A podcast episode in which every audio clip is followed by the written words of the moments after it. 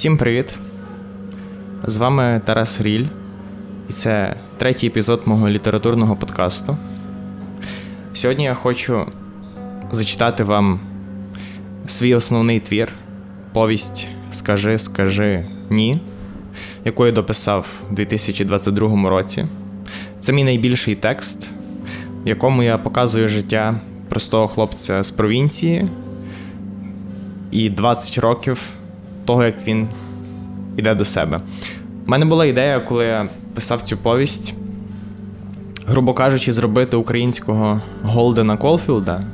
Я думаю, що ця ідея була е, зумисна, радше так вийшла. Е, а зумисною ідеєю другою було показати, наскільки важко молодій людині в українському суспільстві подорослішати, якщо вона не народилася, грубо кажучи, в обласному центрі, якщо вона пробивається абсолютно сама.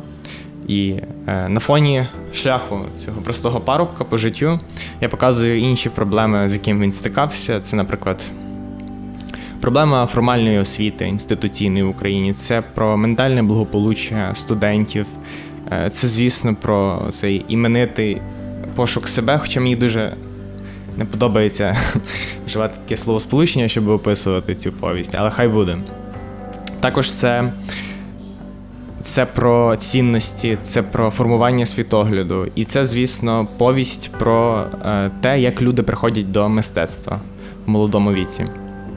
Для мене ця повість є дуже важливою, тому що великою мірою я списував з себе головного героя, тому я і писав від першого обличчя текст, і тому я міг собі дозволити в ньому подекуди забагато щирості, Е, подекуди щось е, абсолютно неприйнятне в інших формах, ніж література. І от, власне, щирість, правдивість, безкомпромісність, насамперед, і нещадність до самого себе це були штуки, які мені допомагали писати цей текст. Е, я назвав цю повість Скажи, скажи ні, як як антитезу до відомих американських бестселерів з популярної психології, так, які от наче мотивують жити, а тут все навпаки. Ну, Це це не означає, що буду тут говорити про оце навпаки, ні, зовсім ні. Але логіка назви саме така. Крім того, мушу зазначити, що в повісті дуже багато є вкладень. Постмодерних чи метамодерних вкладень дуже багато є алюзій на популярну не тільки культуру, Е, на літературу, і весь текст він написаний, так як я вже казав, від першого обличчя і в стані повного потоку. Тож, власне, щоб не глаголити далі, я перейду до читання уривків повісті. Хочу почати з другого розділу. Він називається дуже просто. Також одна зірочка. Е, чому зірочка? Я буду подекуди пояснювати щодо повісті, тому що всі ми знаємо, так, коли пишемо поезії, і коли немає якоїсь ідеї, який заголовок до поезії додати, то ми використовуємо всього-навсього зірочки. І, і чим би і не зробити так тут. І в повісті дуже багато таких моментів. Поїхали.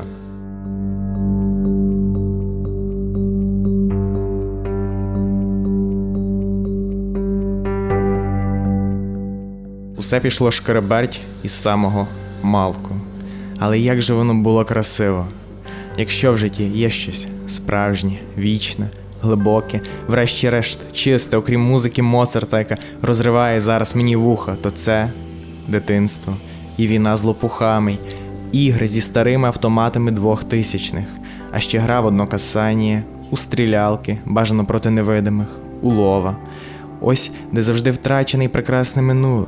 Я б віддав свою, твою, мамину, татову, братову, дідову душу лише б за те, аби завжди могти народжуватися та жити до шести років, після чого цикл би повторювався до нескінченності. А знаєш, що найкраще?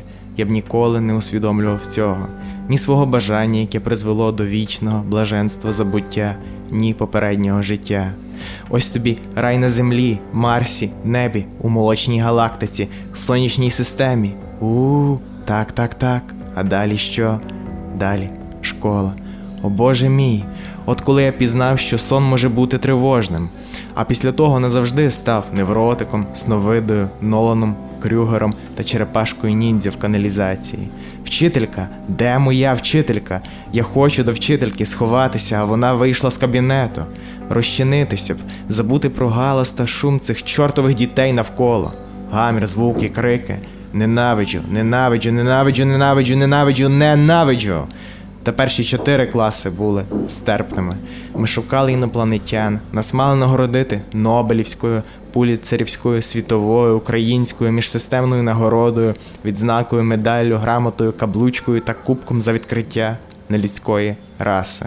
Вона була десь поруч, у снігу біля під'їзду, у голові моєї подруги, у рюкзаку цапа Віталіка, у вчительки в указці. Ще нам чуєте, повинні були заплатити за прибирання на подвір'ї. Ми ж станемо героями міста. Ми волонтери Greenpeace, які ще про це не знають. А тоді історії, вигадування маси історій. Іра, а що якби? Віталік, а коли б ти, Тарас, уяви собі, як? Сотня, тисяча, мільйон сюжетів у затишку під'їзду, розповіді геніїв, поетів, фантастів, концентрація зарубіжної та української літератури у трьох друзях дитинства. Ми були живим прикладом ідеалів давніх греків у дитячій подобі, малі академіки, учні Арістотеля, Піфагора, Гомера. Але я не знаю точно, як учні виглядають зараз. Чому? Чому в один момент часу ми перестаємо спілкуватися з друзями дитинства? Що нас тримає? Драний сором за невідповідність мефістофільським амбіціям і картинкам щастя з американського кіно. Тільки це, тільки це, одно воно. Він вчиться на юриста в Києві, вона на медика. Двоє обрали хороші професії, світле майбутнє, кар'єру. А я, а я не буду робити повторів і розказуватиму далі. Бо я, я вмію розказувати.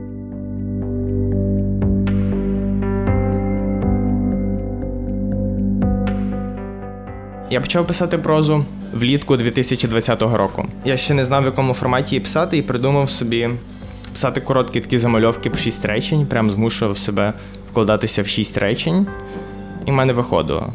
Повість автобіографічна на 100%, е, навіть до такого рівня, що всі люди, які там згадані, от, допустимо, друзі мого дитинства, з розділу, який я зачитував сьогодні, то це все реальні люди. Жодне ім'я не змінене, моє тим більше. Але немає жодного прізвища, це теж важливо зазначити. Цілком можливо, що люди можуть образитися на певні сцени з тієї повісті. Я беру на це повну відповідальність, тому що в цій повісті я пишу про дуже незрілого героя, який собі забагато дозволяє, і, власне, оцей підхід до того, щоб не змінювати імена, це просто частина може його дурості, а може його ідейності. Якщо хтось себе впізнає образиться, то для автора це буде знаком того, що текст принаймні живий. Тобто в мене прослідковується в поезіях така штука, що я пишу про себе. Але все рівно в поезіях це завжди дуже по-художньому, це завжди інакше. І там оце моє я, воно дуже різне. Е, та, воно справжнє завжди, але воно по-різному описане. От, А в повісті воно одне, воно істеричне зазвичай. Таке, ну, так якби кричить постійно. Я розумію, що це такий текст, е, грубо кажучи, на один великий раз. Тобто, от може бути повість написана в такій стилістиці, повністю від мене і про мене. Але, мабуть, що там найближчі роки чогось такого вже не може бути написано. Тим паче в такому стилі, навіть з таким підбором слів, лексики, там дуже багато неологізмів, до речі, авторських, дуже багато. Просто може навіть до тисячі, мабуть. Авторський неологізм це коли, грубо кажучи, я придумую нові слова в українській літературі. Е, це ще зустрічається, допустимо, в Павла Тичини. Ось. Тобто я беру, е, грубо кажучи, не знаю, два прикметники там, чи прикметники-прислівники, якось їх перемішую, і в результаті виходить нове слово.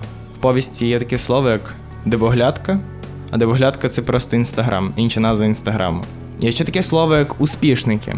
Ну, Це, грубо кажучи, молоді українці, які належать до громадського сектору, наприклад, до громадських організацій чи до волонтерських, які дуже активні в цьому плані.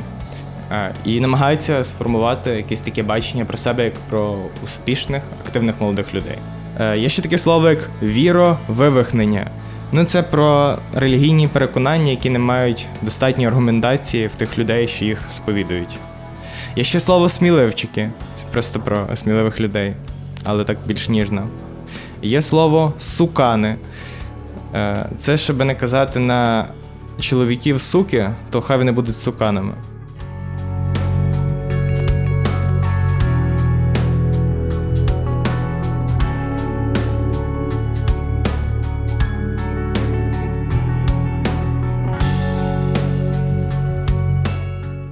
Наступний розділ, який хочу вам зачитати, восьмий за рахунком, називається Марудний і неозброєний. Я не знав, чого хочу, не відав, до кого йти, але відчував, що провінція кепська діра і кратер у мозку планети Земля. Не любив я свій моршин, помийне відро, де всі на виду, яму, на глибині котрої порожнечі нульових амбіцій, прірву, з якої вилазять погані спогади, пародію на місто, що колюче ріже очі автентичною українською печалю. Ви, друзі й подруги, ви то чули під ребрами вкусування бісової української журби, коли поруч злі та бідні виродки, коли невроз стає твоїм новим Ісусом Христом, коли ковтаєш наркотичні таблетки самообману і лохомізації свідомості. Я ще бовтався хвилиночку, я борсався, рукотливо бахався, змагався. Репетитори, поїздки в сусідній райцентр, цілодобові сварки з батьками, чим не життя звичайнісінького підлітка. І я не буду ходити навколо та догори дригом. Я скажу, як є. У чому, дідько, справа, про що я, мудаковине створіння товкмачу, до чого підступаємося разом із благословенним читачем. Дещо сталося, і дехто винний у моїх земних потопах. Ой, не вдасться одразу розкрити карти, дискомфорт душить. Я відступаю ще раз. О, жонглюю темами, допомагаю собі сам, зараджую вам. Так, так, пауза, реве, ранц. Я розумію всіх слабких людей на цьому світі. Я розумію знедолених, травмованих, збитих поїздом небуття. Життя, врешті-решт, нечесна і підла річ, без жодних законів і щасливих кінців. Учора ти звичайний розгублений малий, а всю хвилину над твоєю головою пускає слину кровожерливий садист. Білки його очей червоні, у руках лом, і ти розумієш, що він тебе ненавидить, трусишся зі страху, ковтаючи токсичне повітря і сльози із кров'ю. І постфактом вилазить правда. Ніщо не предвіщало трагедію. Ланцюжок подій з поміткою Ти, сука, винен. Ти ніхто, звати тебе ніяк, і тебе із легкістю розлупленої горіхової шкаралупи уб'ють. Не можу описати докладніше. Надто боляче.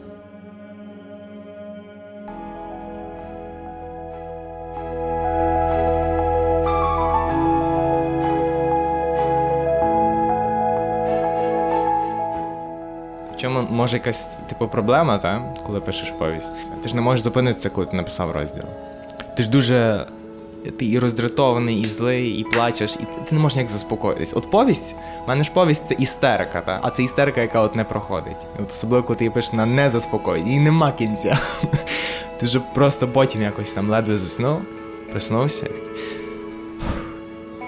Але так як повість я писав стабільно, тобто з літа 2020 року до до зараз скажу до березня 2022-го. Ну тобто я так чи інакше, та раз якби в кілька тижнів, раз там навіть е, найчастіше в ну, в 2-3 тижні, то я в такому стані бував. Тобто я працював над текстом повісті стабільно. Що вірші у мене різні. Е, я так скажу про вірші, я в віршах можу показати себе з. Якоїсь абсолютно не брутальної сторони, ну, типу, з якоїсь дуже такої лагідної, ніжної. Та? І відповідно, що емоційний заряд цього менший. Бо там в віршах я про якусь таку, знаєш, навіть надчуттєвість говорю. Про щось таке дуже вже, дуже можна сказати, навіть дрібне, та? що мене зачіпає. От. А в повісті це такий масив, це прям себе кулаками по писку бити. Оце, так, оце, оце от про повість. Типу, повість вона у мене напряму з соціальною проблематикою. Там там дуже багато є от е, цієї критики, того, що молодий герой ну зазнав поки в Україні. От. І там є така якась, е, знаєш, така ще підліткова злість на те, що, типу, ну як так мене обманули. Ну, типу, ну я тут родився весь такий добрий, хороший, а мене просто по великому рахунку обманули. Типу, куди я в біса потрапив? Типу, я не готовий до цього, цього світу. От. Якби і в повісті от про це. Типу, от якого хріна я тут взагалі роблю? І і чого так погано? От Молодий герой намагається розібрати. Чого настільки погано? От він просто кричить, чого настільки, блять, погано, що просто ніяк не роздоблишся. От, І воно не має кінця краю. І там Тільки тільки вже коли я доходжу до фіналу повісті, якби герой знаходить якийсь е, спочинок в мистецтві. Але спойлер, ніякого спочинку нема. Але такого як спочинку, якогось умиротворення, його ще поки нема. Звісно, що я себе відчуваю більш оголеним в повісті, бо знову ж таки, та, у вірші я можу свою особистість якісь образи відправити. Та? Я можу своє я зробити навіть ну, жінкою, умовно, там, чи чи дитиною. Тобто я можу сховатися. В повісті я не можу сховатися. У повісті я спеціально робив повість дуже для себе важкою, виснажливою. Тобто повість це про те, що мені ото боляче, неприємно насправді писати. От чого там дуже багато цих нелогізмів, чого там багато тих вивертів думки, чого не написано потоком свідомості. Бо дуже важко говорити про це. От якщо говорити про розділ восьмий, він ж насправді написаний про те, що е, щось загрожувало моєму життю. Оце єдине, що я можу про нього сказати як автор постфактум. Але, типу, з цього розділу ж дуже важко це зрозуміти. Настільки я намагаюся навіть навіть в цій повісті, де я типу говорю від себе, я розумію, скільки це важко от говорити прямо, так?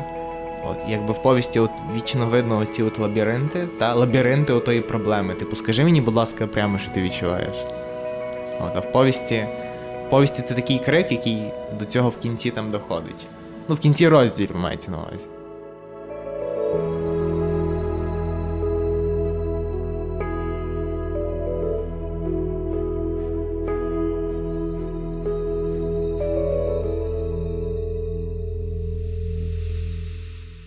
Третій ривок, який я хочу зачитати, називається Герметично упакований розділ.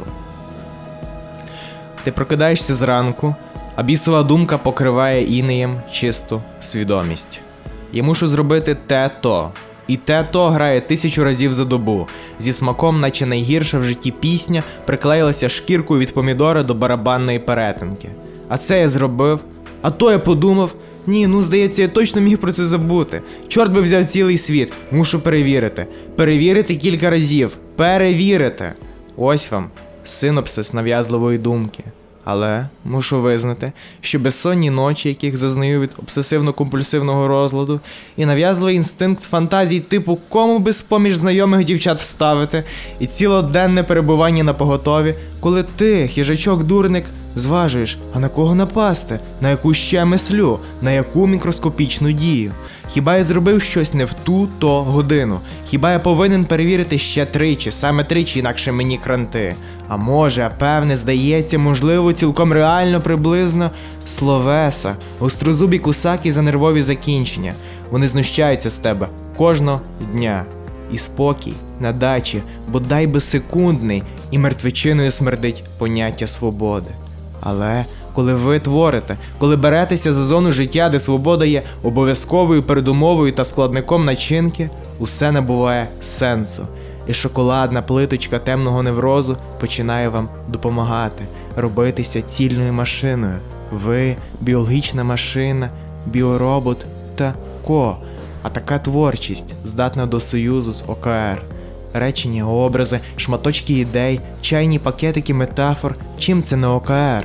Специфічно в момент, коли ці сутності проростають у ваше іство, пірнаючи в кольорову рідину мозку із власними фарбами духу. І тоді.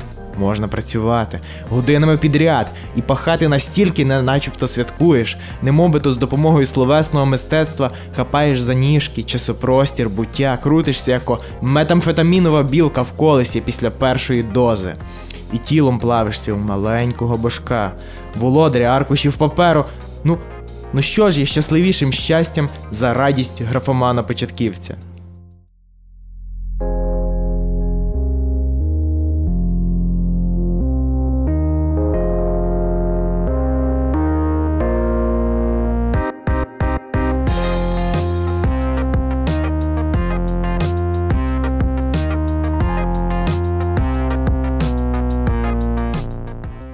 Якщо говорити про психотерапевтичну складову моєї повісті, так я проходив психотерапію в католицькому університеті ще в 17-18 році. Я туди ходив з соціофобією, депресією і таким легким ОКР, обсесивно-компульсивним розладом. І відповідно, все що тут написано про ці штуки, то я брав з себе. У мене була діагностована депресія. Я думаю, що творчість це як така паліативна допомога від цього, та? тобто це допомагає. Бо це як дуже сильна наркота. От от поки ти пишеш вірші, то ти якби живий, та? і все життя здається. Ну, якщо не супер крутим, то принаймні От є оце на що опертись, є оцей стрижень такий, знаєш, якби і ти живеш от, постійно в в цьому стані що ти мусиш творити, от от серйозно мусиш. Тому що от тільки це тобі допомагає. А тобто, якщо, от, наприклад, у мене таке бувало, так? У мене таке бувало, що я там думаю, опа, я там можу ніби перестати творити, а ніхрена. Типу, я не можу. От буквально не можу. Бо якби от моя депресія, вона на це заключена. Тому я можу сказати, що я її. У мене, ну окей, були якісь штуки весною там, але це було пов'язано чисто з тим, що я вдома сидів. От, Але такої колись депресії немає. Тобто такого рівня, та, ось що я там відчув би потребу йти до психотерапевта чи психіатра немає зараз. Є просто усвідомлення того, що мені ну, творчість потрібна як лікування. Коли я писав свою повість, я думав про те, що люди зі схожими переживаннями, як у мене, як в героя книжки. Я думав про те, що люди читатимуть, та вони, по-перше, зрозуміють, бо це ж я такі уривки зачитав. Вони зрозуміють, що ці переживання вони мають право бути. Про них треба говорити. Про них ще небагато сказано в літературі, такій новітній українській. Про те, що знову ж таки їх можна висловлювати, виражати, про те, що можна просити, якби йти по професійну допомогу. Це необхідно. І в повісті є про це. Хто читатиме цей текст, він е, побачить хороший лейтмотив, хороший мотив про те, що що він не один з цими переживаннями, якби і насправді все не так погано. Якби багато людей є. І от саме коли мене запитували про читача, мені писали: от це чогось були дівчата 15-18 років, які мені писали: Ти знаєш, е, то що ти пишеш, я там оце оце переживаю. Прям такі великі відгуки писали такі. Я не знаю там скільки. Більше ніж на одне телеграм-повідомлення, там, типу, кількість символів. Не знаю, більше ніж в інстаграмі, більше ніж 3 тисячі символів. От і люди описували і порівнювали якось зі своїм досвідом переживання. Мені це перегукувалося. Тобто я розумів, що повість і про них. От не тільки про мене, вона й про них. У них те саме, абсолютно. Ну просто якось по-іншому, та там інший контекст, але переживання дуже схожі. В читача може виникнути резонне запитання про те, що мій герой він виходить не дуже той хоче жити, але водночас він дуже хоче допомогти своїм прикладом, своїм досвідом. Я думаю, що штука з повістю яка, та? це текст, який великою мірою якось писав себе через мене. Та? є якісь питання, на які я не маю точної відповіді. І і не хочу на них, напевно, відповідати, тому що це вже вирішувати читачеві, та, яким стає цей герой в кінці. А він виживає в кінці. Типу він живий. Ось. Це головне. Це повість до розмислів. Це не повість до того, щоб знову ж таки дати якісь е, викінчене слово читачу. Ні. Це є повість про комплекс думок. Про комплекс думок от молодої людини в Україні, яка не може подорослішати. Якби ця людина вона знаходить свій вихід в кінці, от в мистецтві. Але тут велике питання: чи цей вихід він спрацює? для героя. Тобто ми про це не знаємо, бо повість вона в кінці обривається. Вона просто обривається. Чому вона обривається, зараз поясню. Що істерика вона є нескінченна. Там е, Немає різниці там жіноча, чоловіча, дитяча. От істерика, її ж треба обрубувати. Ну тобто, коли людина істерить, от для мене як це, то це про те, що людина в стані афекту. І от повість в стані афекту. А афект треба припинити. Афект захлопується. Що далі після ефекту невідомо. В якомусь сенсі фінал відкритий.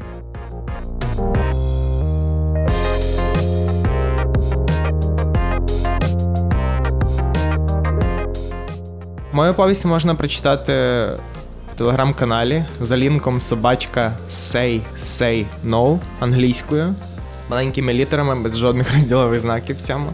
Наразі вся повість вона ще є в вільному доступі, поки я її не видав, тому feel free to steal.